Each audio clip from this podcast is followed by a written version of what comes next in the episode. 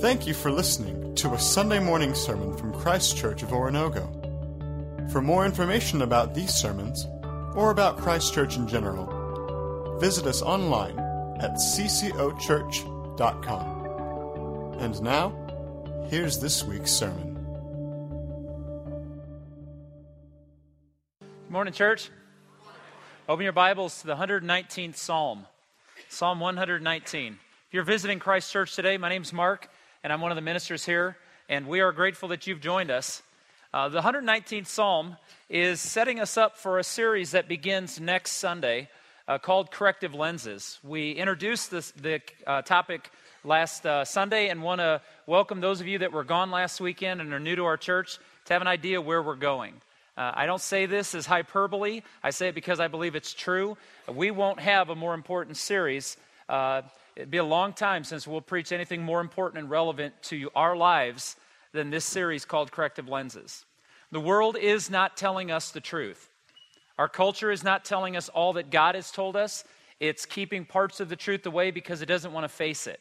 And we're going to be looking at some of those lies. Now, you may say, well, is the world lying? Uh, someone says to me, Mark, did you lie to me? I just didn't tell you all the truth. That's a lie.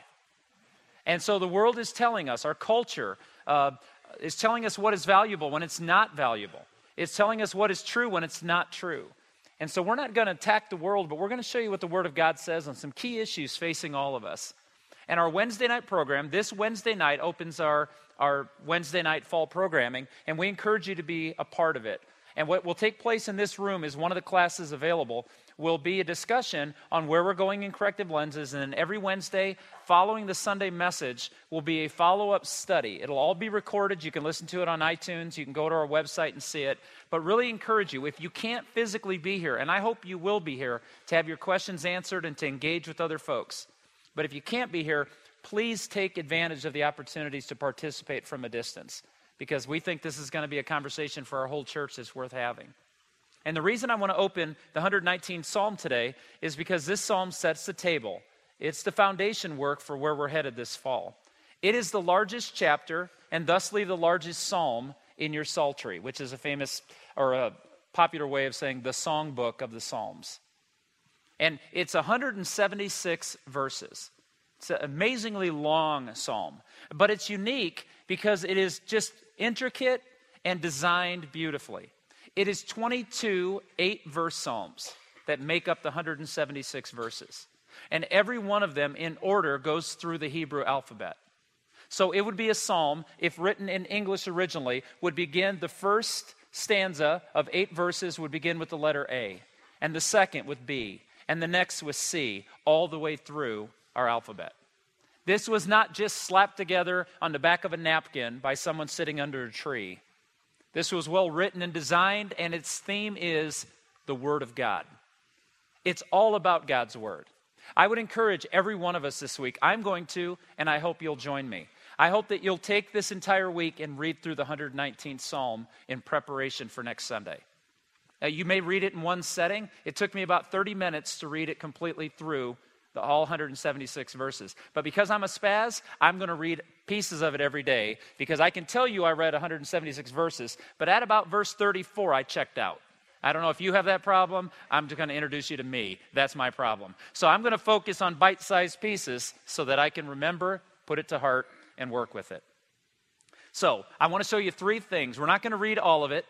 Some of you are like, yay. So we're not going to read all of it, but I am going to walk you through it because I want to whet your appetite to see what this psalm says about the words of God. The first point I want to make this morning is they're the truth that we find in God.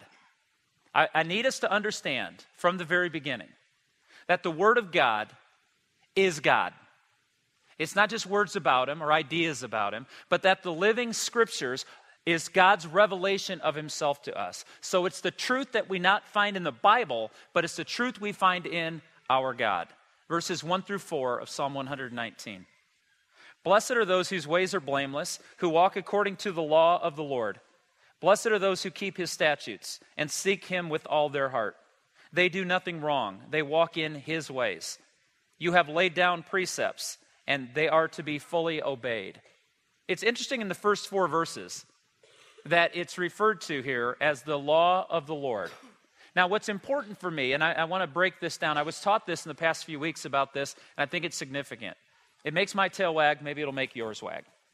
It doesn't say the laws of God. Like there are varying, distinct, you know, uh, pillars of the law, like how we treat one another, how we pay our taxes, how we drive our vehicles, how we do certain things. It says the law of the Lord, meaning that all of the scriptures together are God's standard for all of us. There's not pieces that fit some people in one area and don't fit people today. And let's pop the bubble of the great myth in the American culture that the Bible is an antique book that once meant something. No, it is a living, active book that still means something. And the law of God, not the laws, the law of God still is in authority. And if you look at this, there's four titles that, that the author uses for the Word of God law, statutes, ways, precepts. But what's most significant for us to notice here is this that all of the pronouns attached to those four words laws, a law, statutes, ways, and precepts they all belong to Him.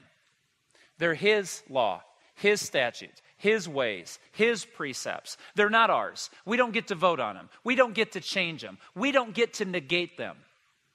They come from God, they're from God to us, and we either accept them or we reject them. So, in a culture that says the Bible's an old timey book, it may be so, but it's still true. Verse 151 says toward the conclusion of this psalm, Yet you are near, O Lord, and all your commands are true. Significant that at the beginning and at the end, the reality of the power and the presentation of God's law for us is significant within all of this. That you are near. Timothy Keller said something recently. I heard a sermon he preached on the 119th Psalm, and he said these words when you say God is love, you don't bring us into a head on collision with culture. But when you say God is a God of truth, it does. When people read the Bible and say, oh, that's good for me, no one's in disagreement. But when the law of God confronts our lives, then we have an argument. I don't like that God doesn't want me to do that. I don't like that God says this is wrong. It doesn't matter when it's His law if you and I like it. Uh, or as my father, Dale Christian, often told me, when you and God disagree, you're wrong. And the principle behind the Word of God is it reveals who God is because He is truth. Let me explain it this way. I need to confess Hi, my name's Mark, and I hate people in authority over me. Am I the only one? I get mad at my GPS. Turn right. Quit telling me what to do. Oh, oh that's right. I need direction. Maybe if it said please, I might be better. That would be helpful. Turn right, please, if you want to, Mark. That'd be great. I'd probably obey that. But when someone tells me, do this, oh, I'm not probably going to do that. Thus, I have a problem with the Bible on occasion. How about you?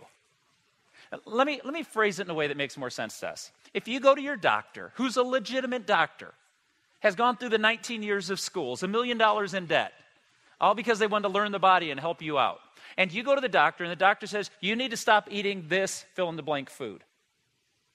Or your doctor says to you, If you want to live any longer, you're going to have to start doing some exercise X amount of minutes per day. Do you sense that the reason the doctor is laying law in front of you is because they hate you? Some of you are like, Yeah, no, no.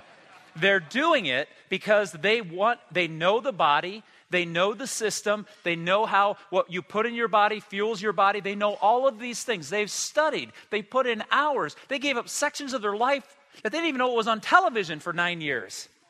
So they could tell you what's best for you. When you go to your doctor, none of us walk out of the doctor's office going, I hate that person. They hate me. They're wrong. Why? Because you don't feel good? The reason you went to them is because you didn't feel good. You see, I want to ask you some questions. I want us to reason together today about the Word of God. If God is king, church, is he? Okay, good, good.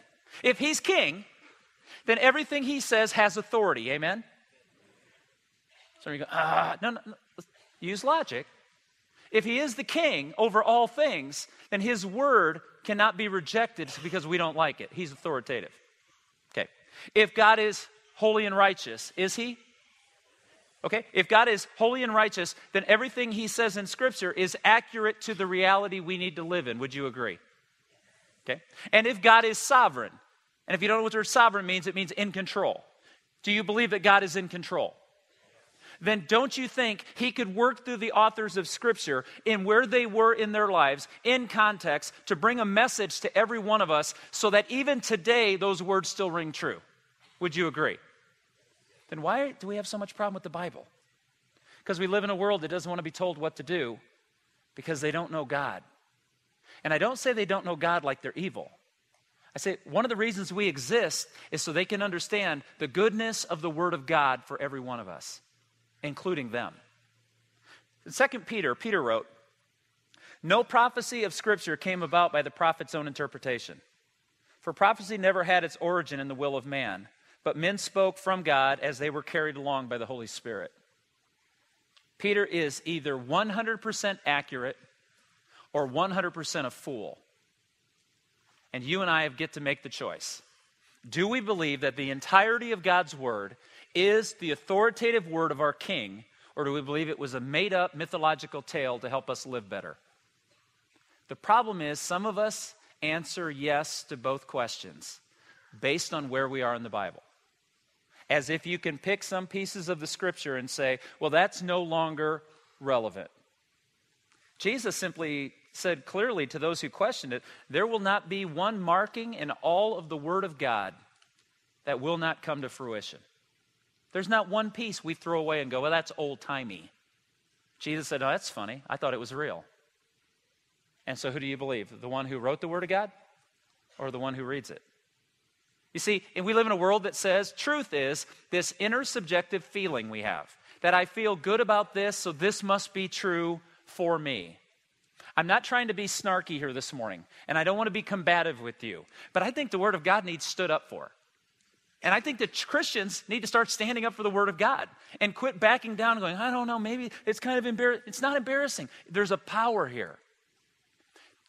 If truth is defined by how you feel, how often do your feelings change? Okay, let me talk to those of us over 40. Could you respect who you were at 18 anymore? Oh my gosh, I can't. I sometimes thank God that Heather met me at 19 and not 18. I'd still be single. But because God messed me up in my 18th year of life, when in 19 I had one ounce of maturity and she accepted that. But at 18, oh, everything I thought, everything I wanted, everything I felt right for me was a joke. So I'm not making fun of these under 40. But one day you'll remember some bald guy and you're like, yeah, he was right. And we'll move on. truth is not something you feel based on what you want. The Bible says truth is an outside reality that God reveals to us. And we either accept it and are blessed by it, or we reject it and find out it's still true. So, the first thing I want us to understand that the psalmist teaches us in the 119th psalm is that the Word of God is God. It's as true as God, and it comes from everything He is. Second thing is there's a power of that truth. And it's not just that it shows us who God is, but it also there's a power you grab a hold of the of the word of god and you open the word of god and it will change you and it will change others and it will change history First of all, when we realize what the Word of God has in power for us, the truth can set you free from time and culture. I, want to say this clearly as we head into this fall series. I love living where I get to live. I love the freedom of our country. I am so grateful that I was born and raised in the United States, just very much so. But I'll tell you the truth. We, I've been sold a bill of goods, and so have you. Our culture is not a God honoring culture. Our culture is a man honoring culture. And some of us feel like success is the end of our lives. If we're successful and we have enough, then we've lived a good life. I've not been called to live a good life, church. I've been called to live a holy life. And the Word of God is the only thing that will correct the false assumptions that have been taught to me and I've bought into, and even some of the things I want to believe. It can set me free. Look at verse 45. I walk about in freedom, for I have sought out your precepts. Let me ask you a question. Now, you don't have to answer it to me and be truthful, but remember, God's watching. How many of you feel like the Bible gives you freedom? And how many of you feel like the Bible restricts your life? You see, the psalmist says when you understand the power of the Word of God, when you've experienced what it is to walk away from truth and be devastated, when you're the, the son in the prodigal son story and you wake up one day looking at your condition and you're asking yourself, How did I get here? Then you'll understand the freedom in the Word of God. But for many of us, we struggle with the Bible's restrictive, not freeing. The 152nd verse Long ago I learned about your statutes, that you established them to last forever. Please remember that verse. When people say to you, that's not relevant anymore, that doesn't mean that anymore, that doesn't apply to us today. You see, people say, well, the Old Testament law, I don't have to live under the Old Testament law. No, you don't. Thank Jesus, not you. By the grace of Jesus Christ, I don't have to live under the Old Testament law. But the Old Testament law taught us what it means to be holy and different and not sucked into culture, how to be free from that. So there's a truth behind every one of God's statutes. Many people want to believe in the Bible. In fact, I, I would venture, I, I'm not certain about anything, except I would bet 98% of the people in the room today who are listening to me talk want to believe that the Bible's true, but there's two problems with it. Number one, you've never read it. You can't believe it's true if you don't open it. And the second thing is, we don't like all of it, and it's problematic. We think it's too traditional. Times have changed, people have changed. I'd like to illustrate it this way The Bible will contradict your culture if it's true. For instance, if you take the Bible to the Middle East, and, and you take it to the Middle East, they will love what the Bible says about sex about family, about honor. They will hate what the Bible says about turning the other cheek and loving your enemy. Why? Because their culture is an honor shame culture. When someone is honored, awesome. When they're shamed, strike back and get even. It's been the battle between Isaac and Ishmael all along. You bring the Bible to an American culture, and we love what it says about turning the other cheek and loving your enemy, but we can't stand what it says about sex and family. Why? Because we're an individualistic culture. The Bible doesn't care what culture you come from, the Bible is creating a new holy culture. So the fact that people don't agree with the Bible doesn't negate the power of the Bible, it just negates the inconsistency or identifies the inconsistency of your culture. So the psalmist says that the word of God will change, that it's meant to last forever, that it will bring offense. Jesus said, My gospel message will divide families. He wasn't happy about that, but the truth is not up for debate. The truth is to be honored and accepted. I won't go into great detail because time doesn't allow me to, but I can tell you the concept of women's rights the fact that women are treated as individuals, that every human being has dignity. We're going to talk about that in our series. These issues did not come because mankind looked at each other and said, We ought to do better. No, it's because Christians read the Word of God and realized that if we're all made in the image of God, whether you're male or female, slave or free man, you should be treated with dignity. The Bible did that.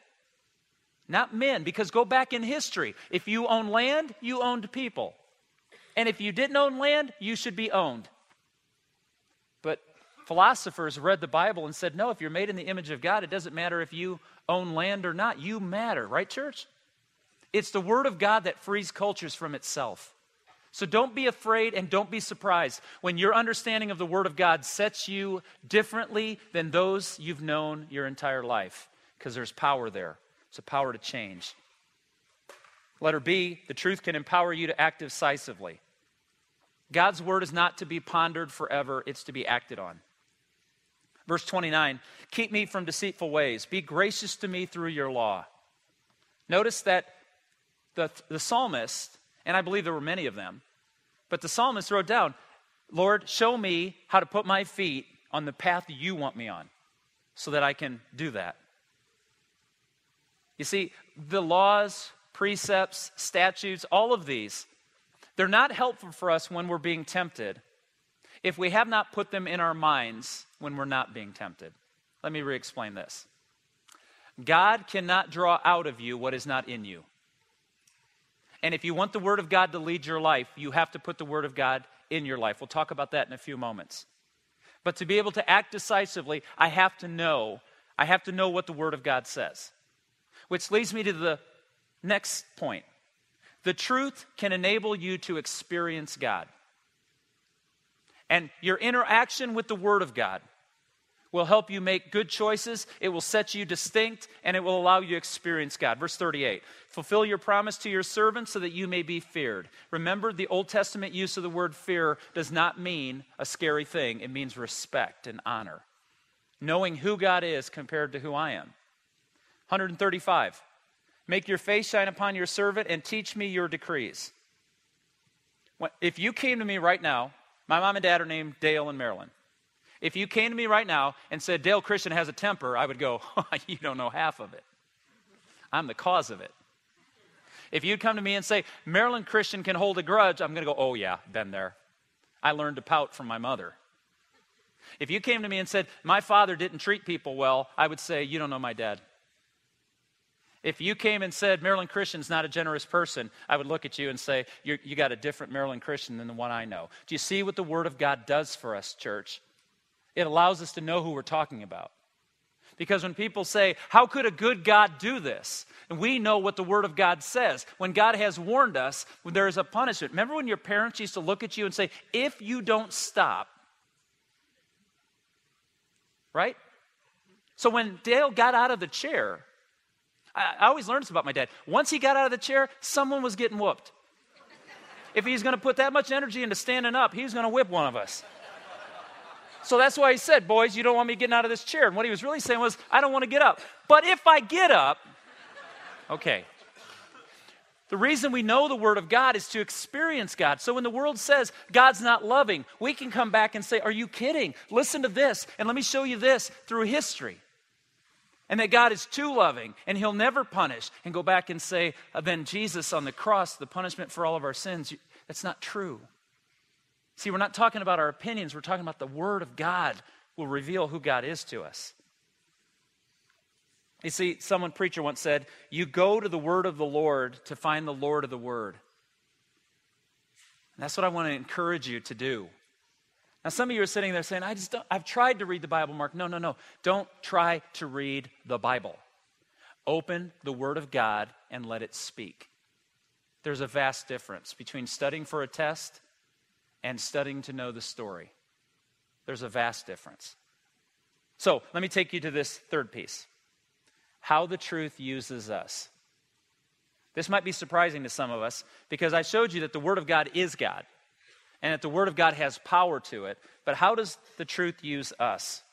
I'm going to give you three things, three tangible actions to take today. Even if you just read the 119th Psalm two or three times this week, you broke it down over the next six days, and you say, I'm going to, there's 22 of them. I'm going to take three or four a day. I'm going to read through these eight verses. I'm going to jot down little notes about what God is telling me about Himself and what He's telling me about me. First of all, unfold the Word. In the 130th verse, it says, The unfolding of your words gives light, it gives understanding to the simple.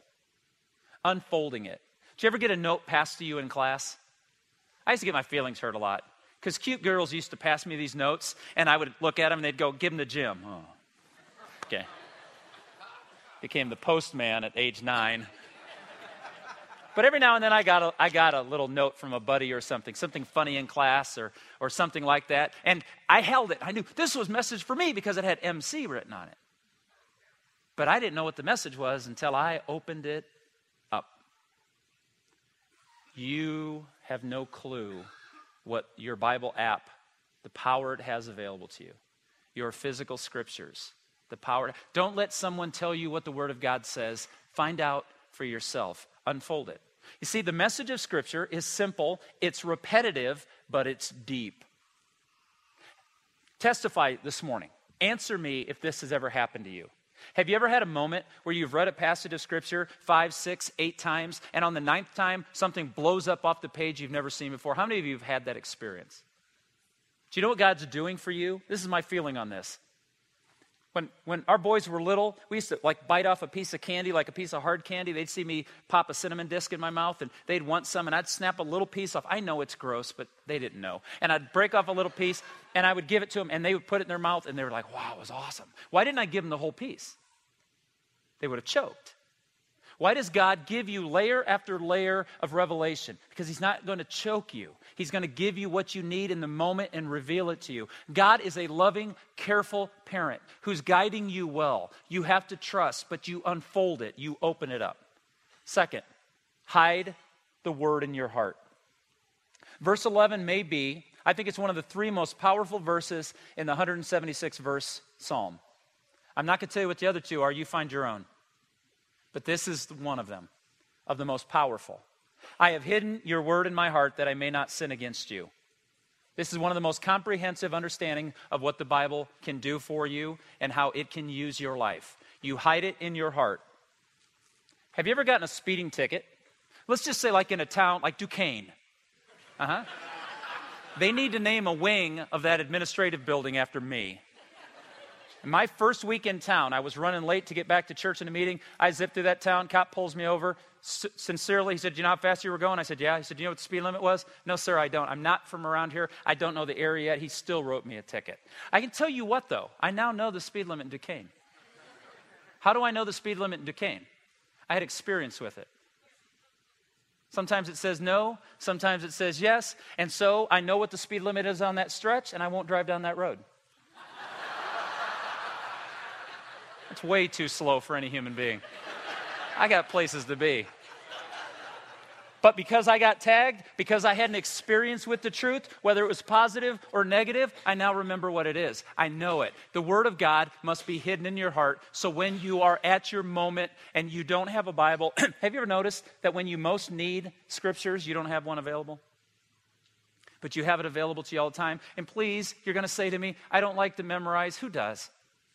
But when you have an experience with it, you'll remember it.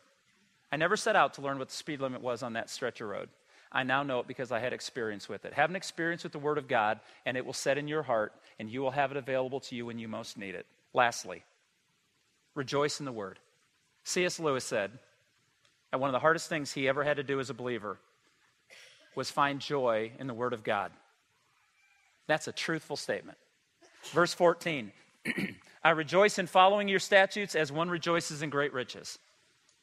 Not all of us feel that way. How many of you would agree with me that the Bible's heavy? Ah, oh, come on, remember, God's watching. There you go. Some of us realize the Word of God is hard, it doesn't always fit. Sometimes it feels like it's punitive.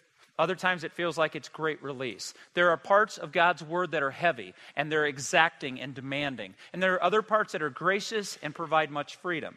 And we live in a world where people say, I don't like the heaviness of it. Mark Twain, Missourian, who was an agnostic, Mark Twain said he had a reoccurring nightmare eh, that, that this big Bible would come down from heaven and squish him so he suffocated. That's what he saw the law of God as. Because sometimes God's law is heavy, but sometimes it's good. Listen to Galatians chapter 3, verse 13 and 14. Paul explains the balance. Christ redeemed us from the curse of the law, the heaviness, by becoming a heaviness or curse for us. He redeemed us in order that the blessings given to Abraham may come to the Gentiles through Christ Jesus, so that by faith we might receive the promise of the Spirit. The Word of God is heavy because it doesn't change for us, it changes us. And the Word of God is a blessing because it brings to us what we never could get on our own. I know this is a silly illustration, but it's all I got. when I was a kid, um, we would go to my grandma and grandpa's every now and then. I'm not going to lie to you. Sometimes I went to grandma and grandpa's on Sunday so that I didn't have to go to Sunday night church. Because they didn't go to Sunday night church, and my mom couldn't say anything to them because that was her folks. So I'd say to Grandpa, Do you need my help today? And he'd say, Yeah, there's some things we could do around the house. And I would go spend the afternoon with Grandpa and Grandma. After church Sunday night, my folks would come pick me up. One particular Sunday afternoon, my grandmother made a nice meal. She knew her grandkids were coming over. She knew I loved pork chops. She made pork chops. I was a very happy kid until she filled my plate. Next to the pork chops were lima beans. I can deal with it. No, no worries. Put a little corn in there, I act like they're not there. Right next to there were the largest pile of peas I'd ever seen in my entire life. now, my grandmother was old, old, old school. I think she taught old school teachers how to be old, old school. And she gave me the lecture. When we were kids, whatever came out of the garden, that's what you ate. And I was like, glad I don't live then. We have grocery stores. I'm not eating peas. And she gave me the look like, yes, you will. And I remember sitting there, and it was evening time, and they would always turn on the radio. At noon, they always ate right at noon, and they always ate right at 6 p.m. And I knew that because they'd turn on the radio, and Paul Harvey would come on. If you don't know who pa- Paul Harvey is, Google it. and they would, we would sit there, and the plate was on the table, and the steaming pile of nastiness was right in front of me. And I couldn't get sent to my room because I wasn't at our house. And my grandfather looked over and he said to my grandmother, her name was Grace, he said, Grace, would you pray? And my grandmother could pray. And she prayed and she prayed and she prayed and she prayed. When she's finally done praying, I looked up and my grandfather had taken all the peas off my plate and put them on his. Which was awesome because she couldn't say anything to him because he'd have gone like, he'd have been like, woman, and that would have been the end of it. I was like, yes. And she was so frustrated. There's a heaviness to the Word of God, and there's a blessing to the Word of God. And sometimes the Word of God's a plate of peas. And if I can be cheesy, sometimes Jesus eats the peas. We have a good Lord, don't we? And He's discovered through the Word of God, not through the Bible, but through the words of God to His children, where He says, I love you, I'll change you, I'll be patient but I'll make you holy. That's the Word of God. That's the one we serve. And that's why we gather every week to open the Word of God and let Him speak. Let's stand together. Thank you for listening to a Sunday morning sermon from Christ Church of Oronogo. For more information about these sermons, or about Christ Church in general, visit us online at ccochurch.com.